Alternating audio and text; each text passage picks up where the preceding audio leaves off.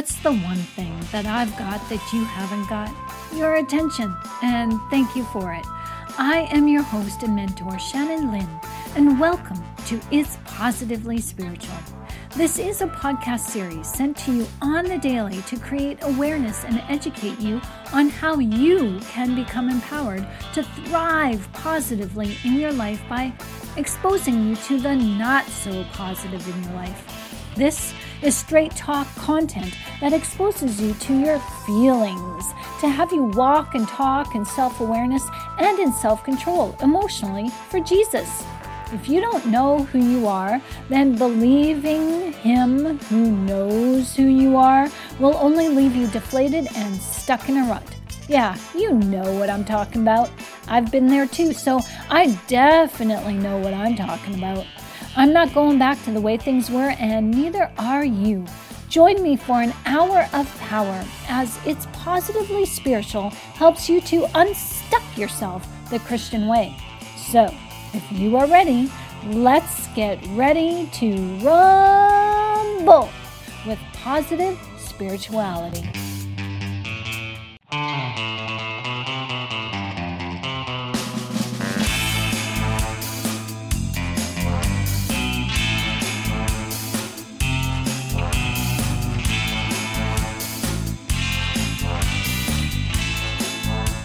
What's the one thing that I've got that you haven't got? Your attention, and thank you for it. I am your host and mentor, Shannon Lynn, and welcome to It's Positively Spiritual. This is a podcast series sent to you on the daily to create awareness and educate you on how you can become empowered to thrive positively in your life by exposing you to the not so positive in your life. This is straight talk content that exposes you to your feelings, to have you walk and talk in self awareness and in self control emotionally for Jesus. If you don't know who you are, then believing Him who knows who you are will only leave you deflated and stuck in a rut. Yeah, you know what I'm talking about. I've been there too, so I definitely know what I'm talking about. I'm not going back to the way things were, and neither are you. Join me for an hour of power as It's Positively Spiritual helps you to unstuck yourself the Christian way. So, if you are ready, let's get ready to rumble with positive spirituality. Ah, good day to you, my friends. Welcome to today's podcast of It's Positively Spiritual. My name is Shannon Lynn, and I would like to share with you an interesting message that will help bring you in alignment with your divinity today. Let's talk about fear. Scripture has this to say about it. For God has not given us a spirit of cowardice or fear, but one of power and love and a sound mind. 2 Timothy chapter 1 verse 7. Let's break this down. The word for spirit in Hebrew language is ruach, and it means wind. It also means the wind of man, his breath, his essence of character, as this ruach is also God's character his spiritual essence. Now, this Hebrew word comes from a parent word, or the original word, which means a prescribed path. Now, there are other little words that come from this original parent word, and I'm not going to say them because I'm going to mess them up because I don't speak the language of Hebrew. But there are little words that do mean path and traveler. So let's just tie this all together and embed you into this lesson, shall we? Think of yourself as a traveler on a path when you think of ruach or the wind, as the wind can be at your back or at your side or on your face. What does this feel like to you? What are your surroundings? Did you know that as a traveler, one can determine the path that they are on by the direction of the wind? Makes sense, doesn't it? But there's more. Let's reflect back on some other smaller Hebrew words derived from this parent word, ruach. There is also another word that means millstone. So just picture a heavy circular grinding stone with the donkey treading in an outer path as it is harnessed to the stone, grinding grain into flour in a circular direction.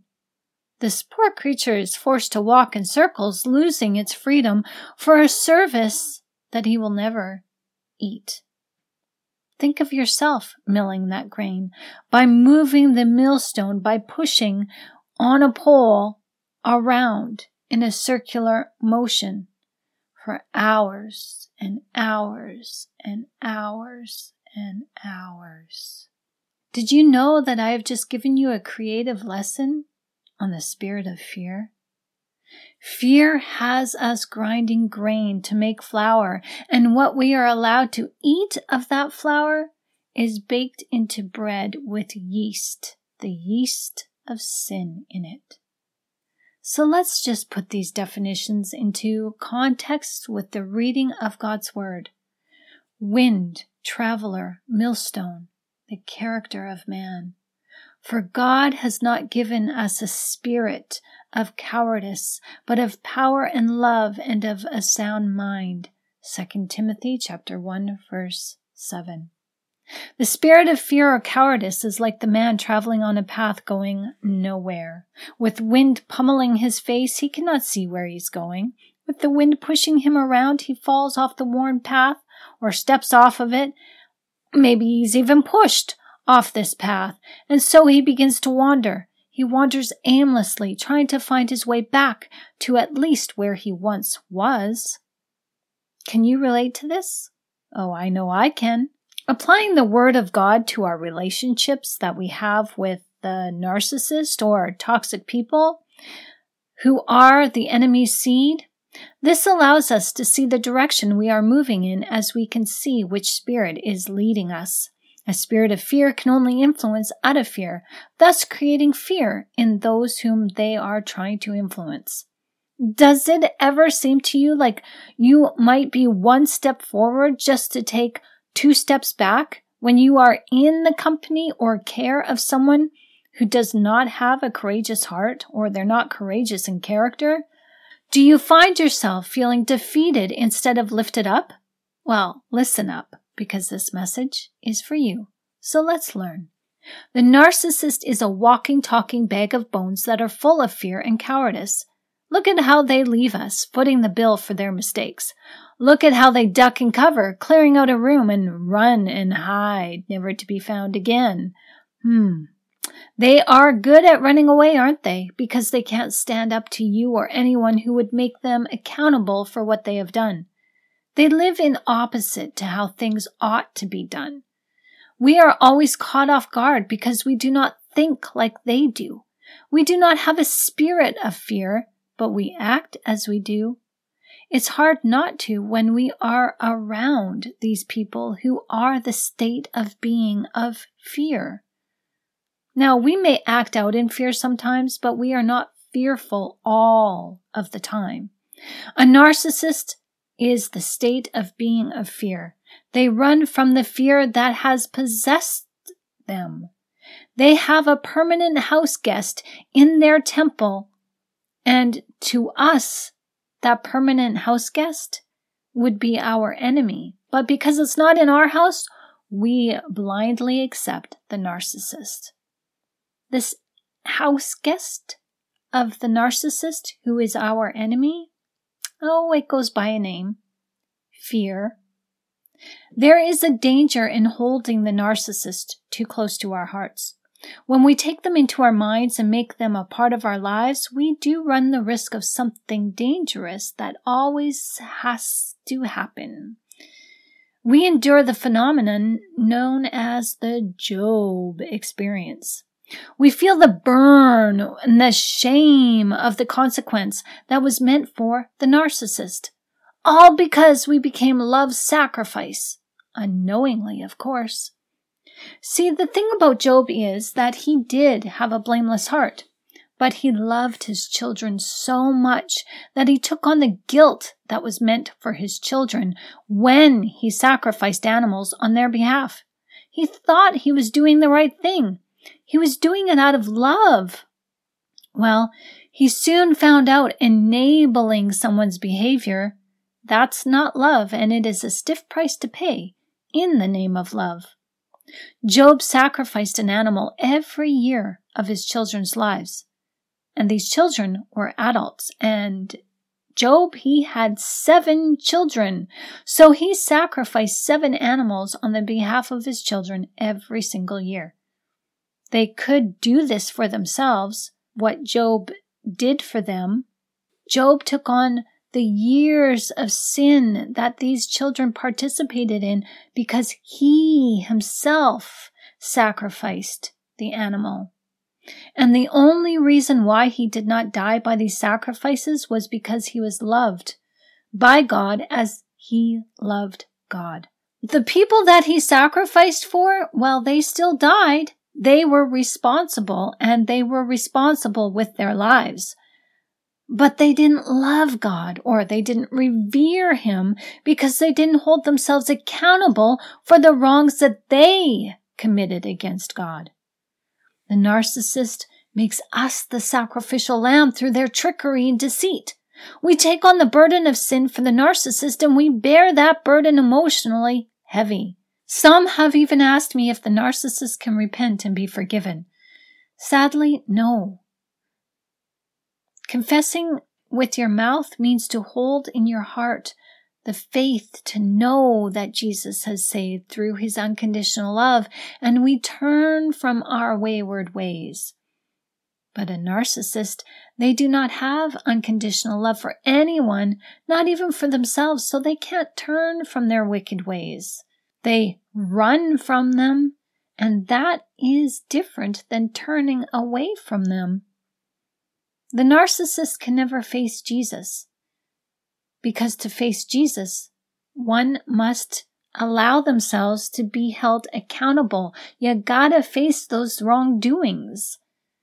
And you hold them accountable to the ways of love by changing your heart, changing your ways to live in unconditional love for your fellow man and for yourself and for God. The narcissist, if they ever were to face Jesus, they would be reminded of who they, of who they are. They're cold and calculating, unloving and spiritually separated eternally from God's grace. The narcissists are the cowardly ones, my friends. They are the ones who are of the spirit of fear. They are literally the chaotic wind leading us on a path that leads nowhere. As the path they walk on goes in circles. They repeat the same pattern with you that they did with someone else, and they will continue to repeat those patterns that they did with someone else with you. They lead us to believe they make good leaders, and they do for a time, but their leadership is fleeting because it is only as strong as their victim is weak, as a narcissist needs a submissive subject. We are weak, but not because we are submissive. Submissiveness is a natural quality within the paradigm of unconditional love. We do not know when to submit and when not to submit. That's the issue. And a narcissist tricks us because if we knew who they were from the start, we would never submit to them. There's no way in hell that we would. And that is why we allow the narcissist into our lives, because we are not yet strong in God's power as we are not yet in submission to God's will. We're still trying to figure things out by looking for our identity. We're still trying to work out our free will as trauma has controlled us for so long. We use our free will to fight control and it is that need to control ourselves we then become weak as our free will leads us to a place where we unknowingly lose most of our control, our free will. So let's just dive in with some creative thinking for a moment. Imagine yourself walking on a steady path created by the king of the land. Because you walk that road, you are naturally under the king's protection. If you were robbed on that road, you could go to the king and ask for his help immediately. He would help you and protect you and give you back what was stolen from you. Now imagine that the thief comes to rob you, but knows that they will get caught if they rob you on that protected path. So the thief has to come up with a plan and pretends to have your best interests at heart, and they suggest to you to walk a different path. It's okay. You can trust the thief. You assume that it is a path that is protected by the king, and so you agree because who wouldn't have your best interests at heart? On this new path, it looks similar for a while, but then the path becomes rocky and the thief promises to help guide you through those rocks. But you are too busy navigating your way that you do not realize that the thief has gotten so close to you that they were able to slice your pockets open without you noticing. Your coins fall out into his open hands, or they fall on the ground behind you, where he leaves your side to go and collect what he has stolen. Now, once you are robbed of all that is precious to you, the thief makes an excuse, a quick getaway. Oh, I just realized it's well past my dinner time. You can make it back on your own now from here, can't you? He tells you to follow the path forward and it will take you somewhere safe, or retrace your steps back. You have no choice but to agree. And being alone in uncharted territory leaves you uneasy. And what happens when you realize your pockets have holes in them? Oh my gosh, what do you do now? You have to earn a day's wage for food and you need a place to rest, but where do you go? This road is desolate, and so you walk cursing the day that you ever met the narcissist. The narcissist deliberately takes us off the king's path. There is no jurisdiction on the thief's path because the thief owns what the king does not claim for himself. So on the thief's path, we are subjected to all sorts of crimes and atrocities, and the abuse is not noticed right away because it's overlooked. But over time it builds, and then we are subjected to their rules. Well, we are forced to submit. As a narcissist has us bow down to them as they subject us to their might and power by force. How they do this is that they project their fear onto us. And when you walk that path of fear through forced submission long enough, you begin to embody that fear as you become a state of fear. They do to us what Judas did to Jesus.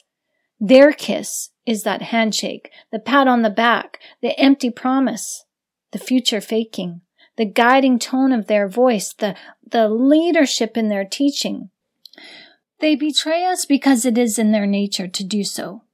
As the spiritual inclination within fear itself is to put to death the innocent. But how could they betray us when they never loved us in the first place? They have us betray ourselves through their trickery and deception. We can't see through their lies because we don't have the filters of trust in place to help us regulate the relationship at a healthy distance. We are observing them through the lens of an uncircumcised heart instead of allowing logic to show us the truth the narcissist reveals to us by their actions. They project their fear onto us, and we unknowingly oblige because we do not know that we are protected by the King of Kings. We do not know or understand the cross of Christ and that love's sacrifice, and so we allow ourselves to be the sacrifice for love, not knowing who the narcissist truly is. Childhood trauma has us learn the ways of fear as trauma brings it out in us.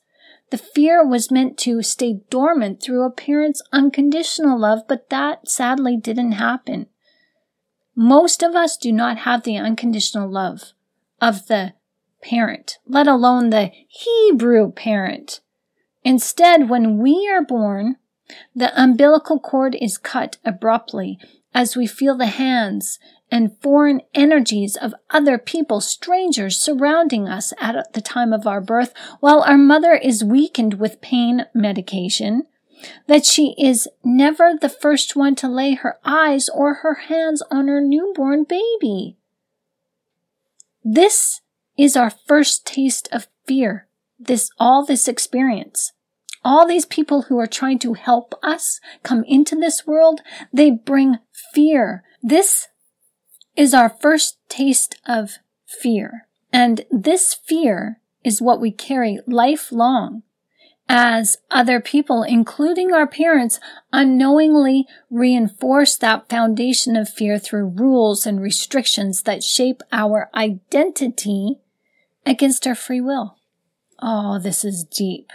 But let's go deeper, as this depth of insight will challenge you about why the narcissist traumatized you in the first place. They have their own personal reasons. They have their own personal vendetta.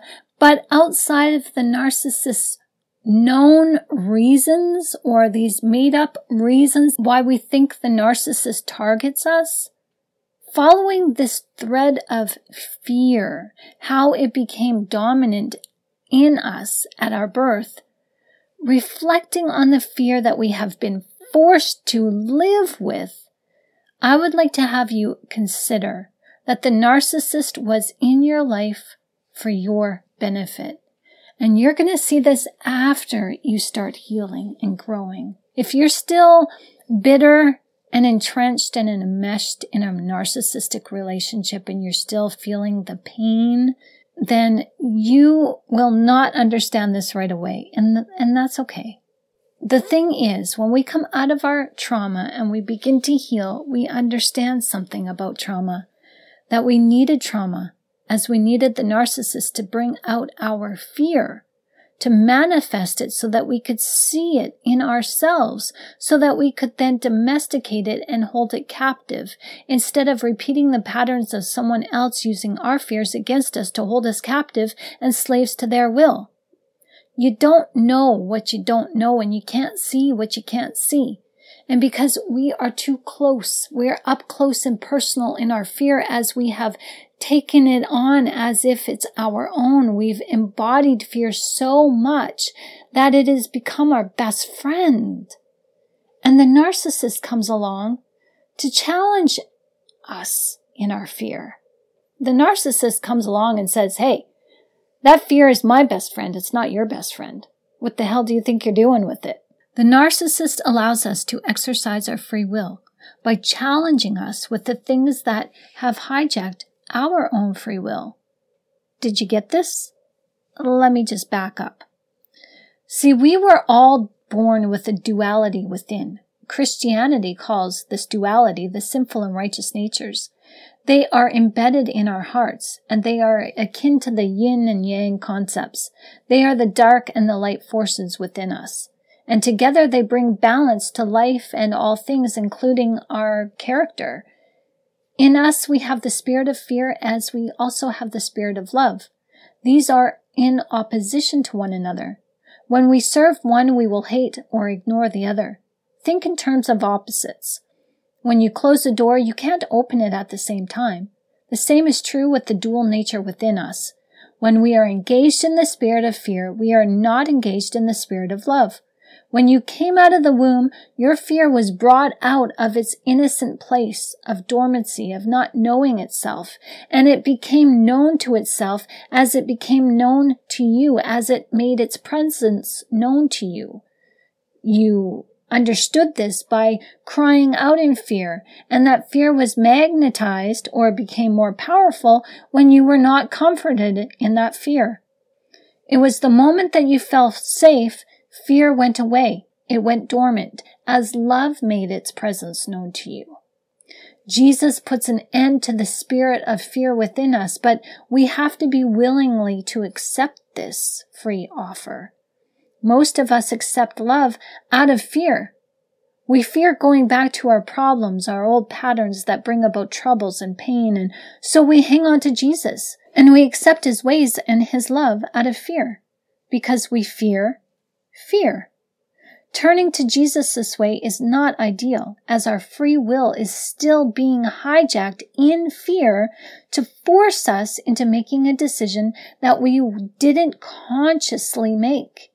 We're still making a choice out of fear because we fear the fearful outcome if that choice isn't made. Now I am convinced more than ever that God uses the narcissist for our benefit so that we eventually see what we are doing to ourselves as we continue to allow trauma to lead us. The narcissist is the state of being of fear. They are running from themselves in fear. Just as we run to Jesus in fear, they run away from themselves and Jesus in fear. And because they run away from Jesus, they run from us. The narcissist, while running, makes a pit stop along the way by trauma dumping onto us. But it's not really trauma dumping per se because the narcissist doesn't talk much about their past now, do they? Instead, when they feel like crap, which is all the time, they force their feelings onto us by creating a fight or some sort of conflict. They force us to feel devalued and dismissed in some way. They forcibly dump their feelings onto us through projection. They project onto us their fearful ways. We who are weak in our free will, we take on the spiritual defects that belong to the narcissist, like Job, and we take on their spirit of fear. Even when they are not around, we allow their fear to hang around because when we are saddled with fear, our mind is constantly giving us the ass whooping that we are used to getting from the narcissist. What we are going through is symptoms of abuse, yes, but it is their symptoms of abuse. We take this on as if it's our own, and it is because we experience it, but because our free will has us deal with the trauma like it is our own, like it belongs to us. Our free will says, oh, this is yours, so deal with it. So we go searching on a new path. Some of us make our own paths and we go searching for answers, for healing. From a psychological perspective, self-help therapies, oh, they do work. They do. As they help you understand yourself and who you are in this God-forsaken world. Using talk therapy and other modalities on their own, well, they will work, but they don't lead you on a path to freedom. These modalities will just keep you spinning your wheels if this is all you exclusively use.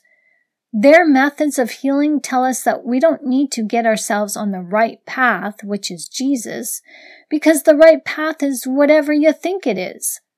This keeps us from ourselves as this keeps us also away from Jesus. It is easy to get trapped into the cosmic bubble of searching for answers outside of yourself. I know I've done this as self-help for me has been challenging. It has been wonderful. It's been freeing, but it also has been addicting.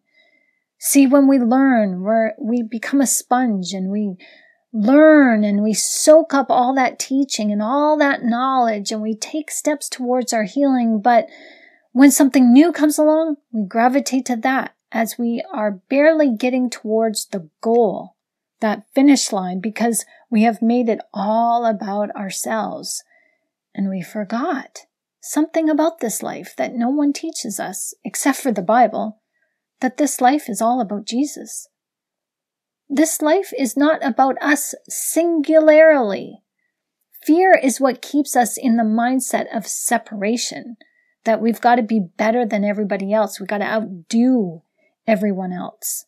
Because it is all about us, me, me, me, I, I, I. And living in the state is what causes our individuation, yes, but it also keeps us separated from others spiritually. This life is about you and me. But collectively speaking, as a divine unit living in unity and harmony for one another under our King Jesus, for Him, as we become one with Him, as we become one with each other, following His precepts.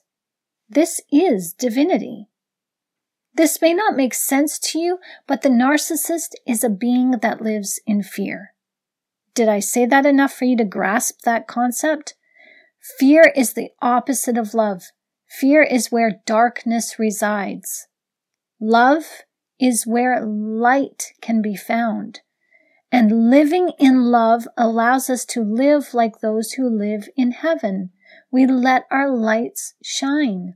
In heaven, everyone is as if they are one because all identify their beings through Jesus. He is who brings us back to unity. Think of the Big Bang Theory for a moment, but think of it in reverse. Just play that out in your mind for a minute. From one huge mass, something grew to the point that it could no longer contain itself within that mass any longer. The expansion of that mass growing caused pressure within, and that pressure caused an explosion. I'm personally seeing the fall in man in all of this, that the pressure of the enemy building his army and the explosion is as beings were ousted out of heaven. Okay, let's just go back to the original thought. Everyone is a piece of the whole, the original mass. The whole mass exploded into pieces fracturing itself, and each piece carries with it the essence of the whole. Now, do you notice something? Through Jesus, we are drawn back to our truth, who is the truth. We are drawn back to Him.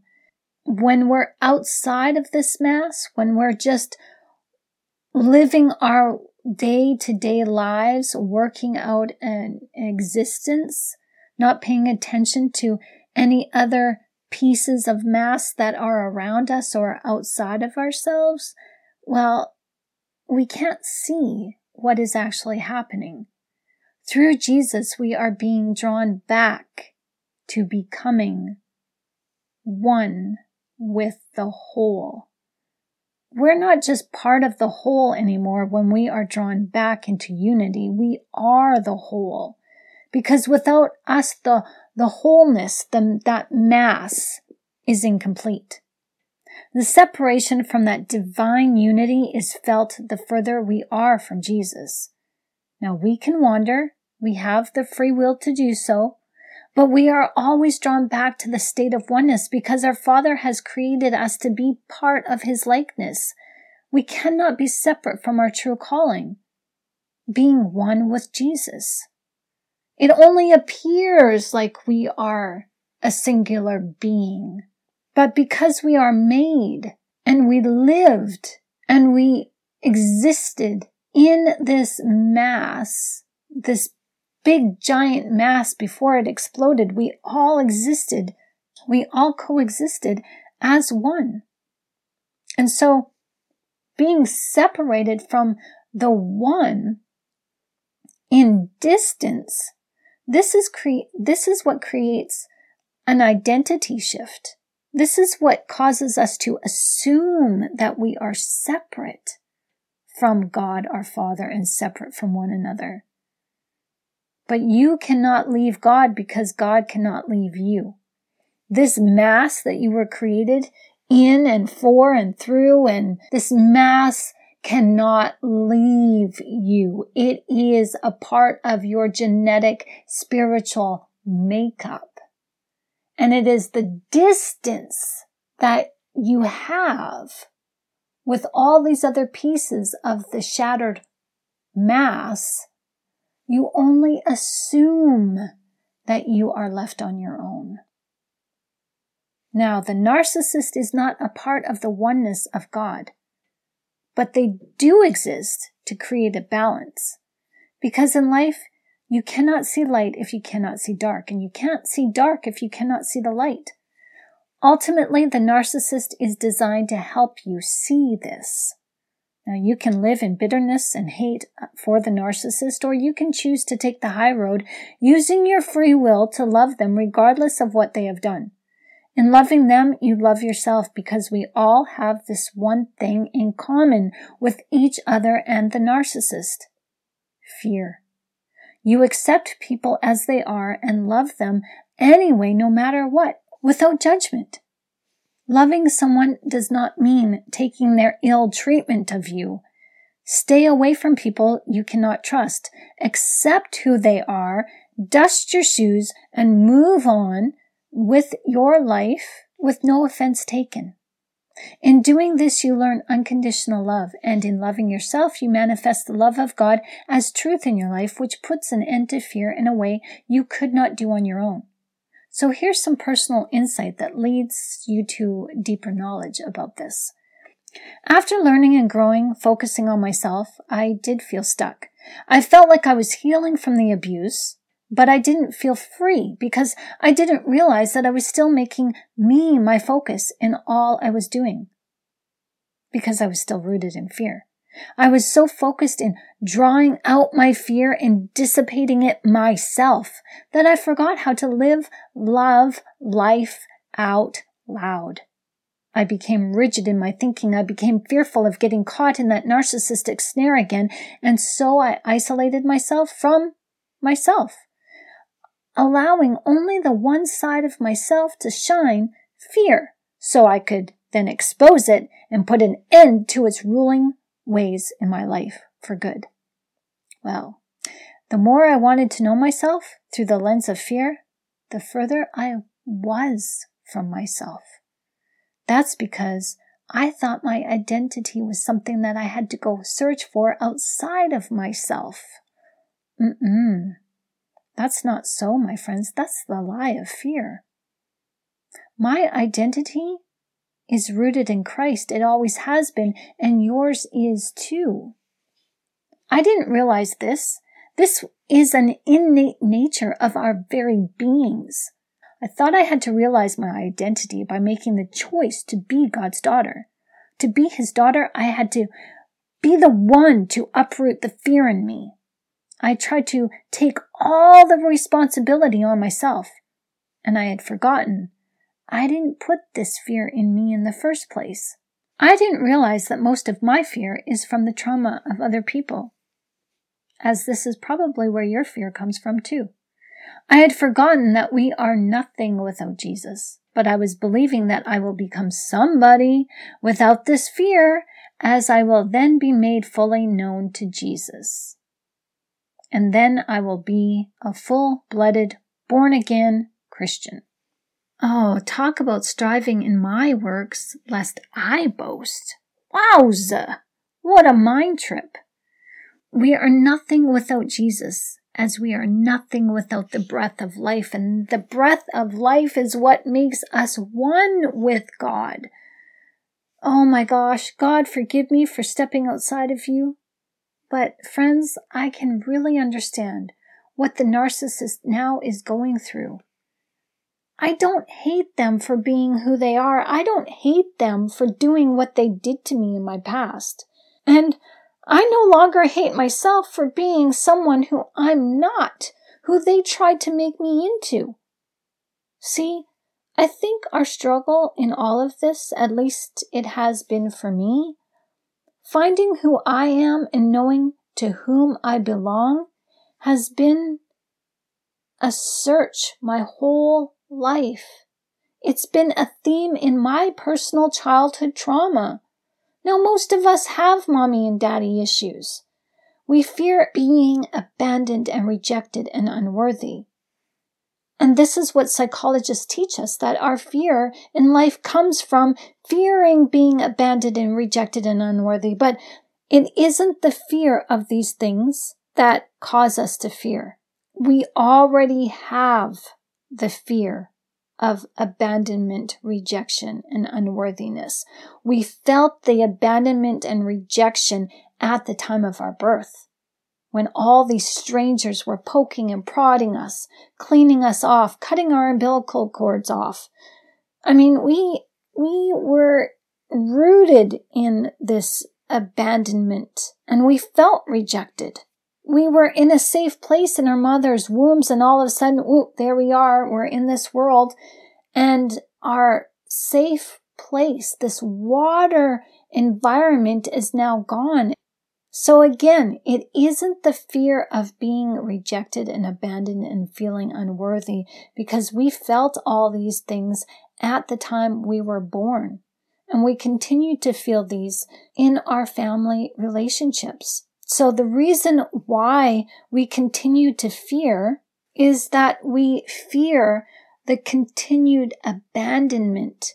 We fear the continued rejection and we fear the continued feelings of unworthiness and we try to get that back and we try to feel loved in an environment that is only going to continue to lead us to feel rejected, abandoned, and unworthy. That environment is through the fear from the narcissist. So, in order to get over this fear of abandonment and rejection, we lose ourselves in the narcissist, not realizing that we're lost to fear the minute that we're born. Because we have to experience the love that has grown cold in order to really, really, really appreciate the balance of life that loving Jesus brings. We are on a quest to find ourselves after we come out of the narcissistic relationship as we look for answers. I did this, but not asking God for my identity back. I instead searched for myself, for my own identity, trying to find out who I was. And guess what? I couldn't find her. I couldn't find her on the outside of myself, and I could not find her on the inside of myself. I could not find who I was looking for. I only found the, the me who was rooted in fear. It was when I turned back to Jesus did I find who I was looking for. I found him. And I found me. I discovered that I am a reflection of him when I turn to his word. And he is a reflection of me, showing me my identity and my worth and my value. We can find peace in His grace. We can feel whole and complete when we read His Word. I truly feel comforted when I'm in His presence. I know my identity is in Him, and I know your identity is in Him too. And when you realize this, you then can use your own free will to let go of fear and run to Jesus. In using my free will choice to choose Jesus without fearing Jesus, I realize that it is my free will choice that is used not to give me an identity, but to bring me back to Jesus. I did not choose Jesus. You did not choose Jesus. None of us choose Jesus. He chooses us. Our free will is used to bring us back to Him. So here's another metaphor as I'd like to bring a quick understanding to all of this. Now, God told Abraham that his descendants would be immeasurable like the grains of the sand. Think of this as we go back to the Big Bang Theory, not of how our universe was formed, but how we were formed in spiritual likeness to our Creator. Jesus is our rock. And what if time began with Jesus as being the rock? And through the power of God's voice, the rock exploded into tiny minuscule grains of rock that are like the grains of sand that are around the sea. Now, again, this is just a metaphor.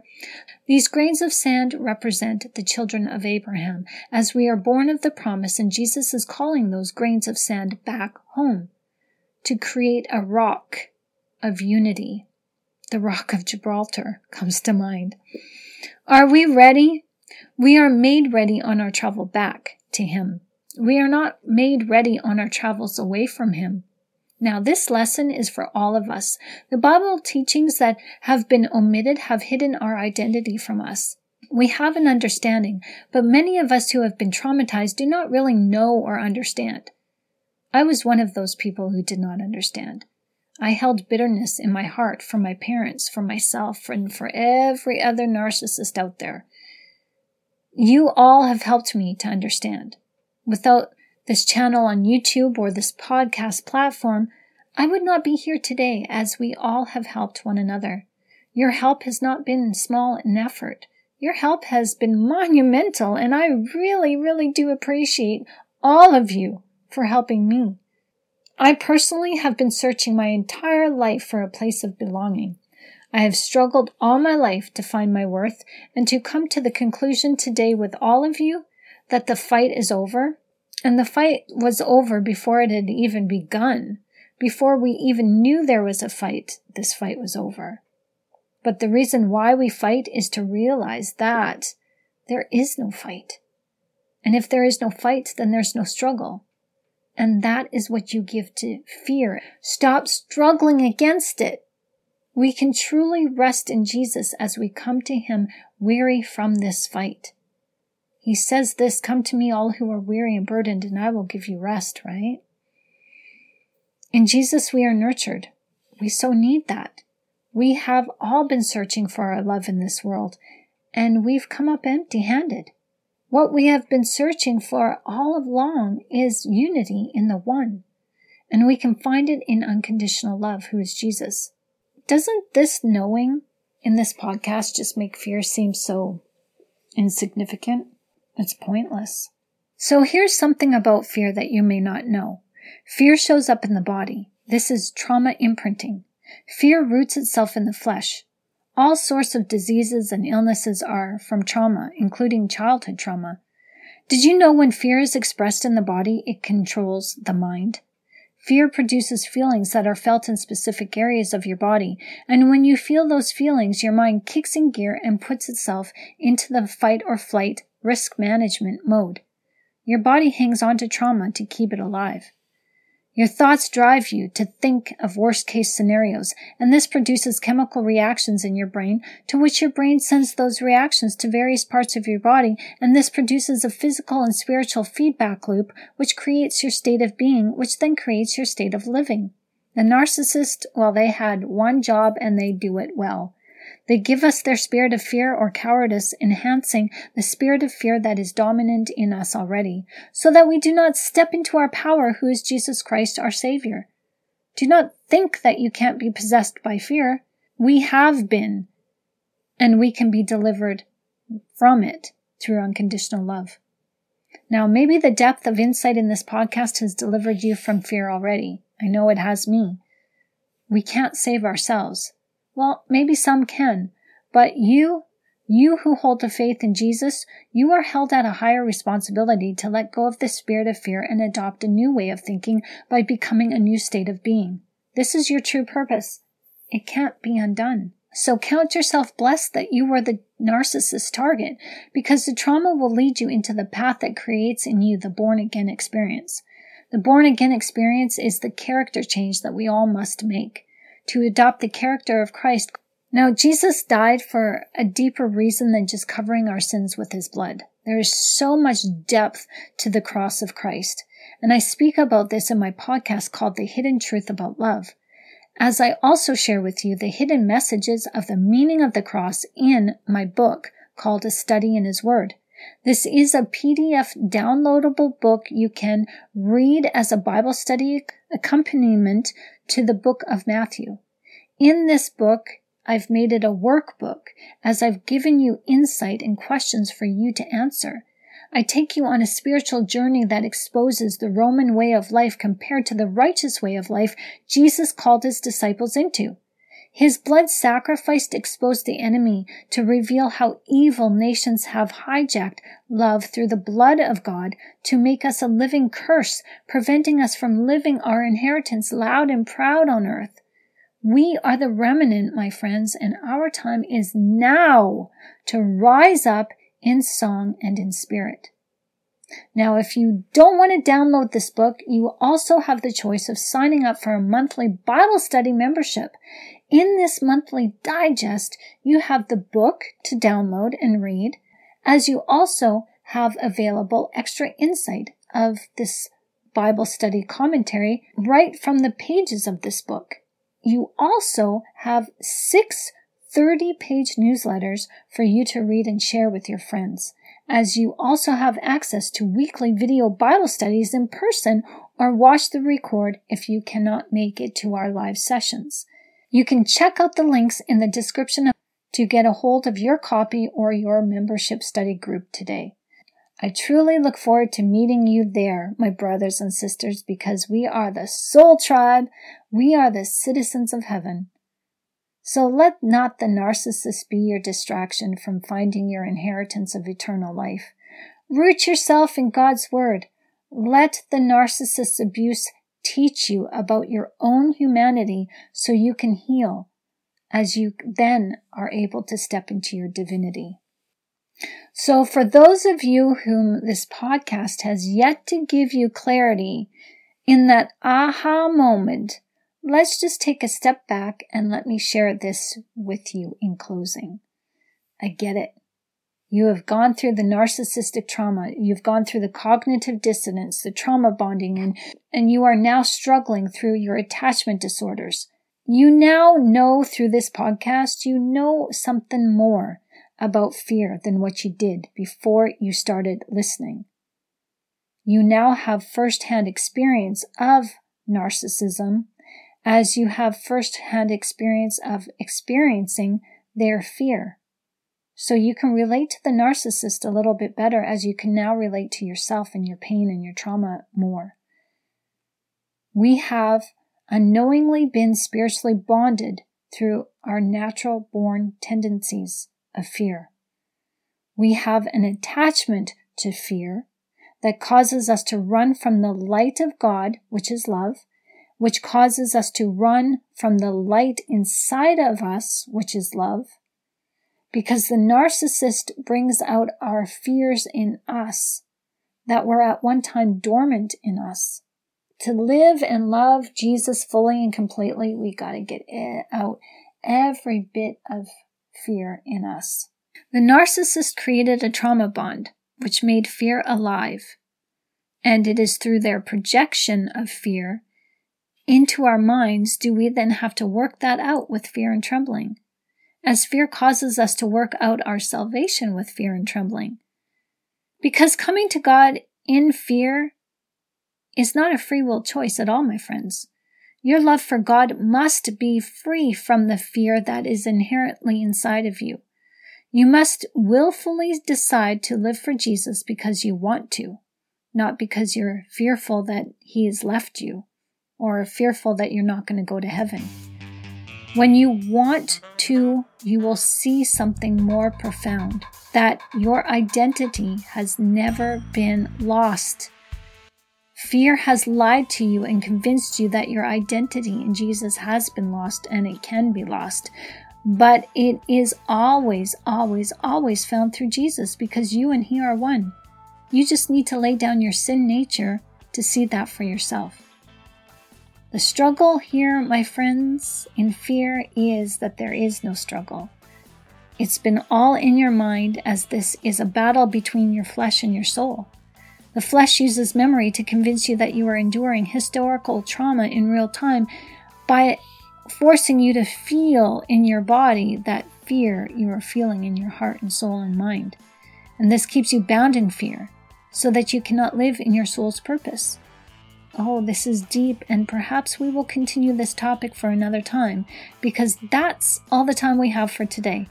Thank you so much for listening. Please check out the links in the description of this podcast as your support helps to keep content like this from Positively Spiritual available to you for free.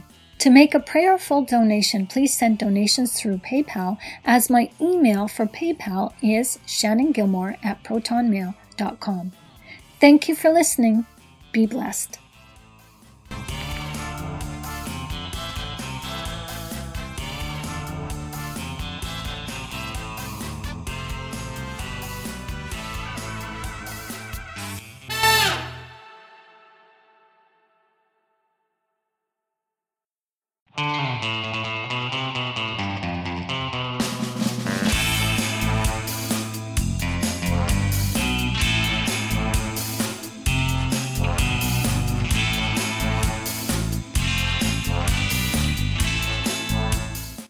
The one thing that I've got that you haven't got?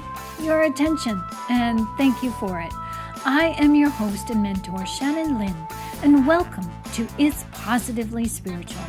This is a podcast series sent to you on the daily to create awareness and educate you on how you can become empowered to thrive positively in your life by exposing you to the not so positive in your life. This is straight talk content that exposes you to your feelings, to have you walk and talk in self awareness and in self control emotionally for Jesus.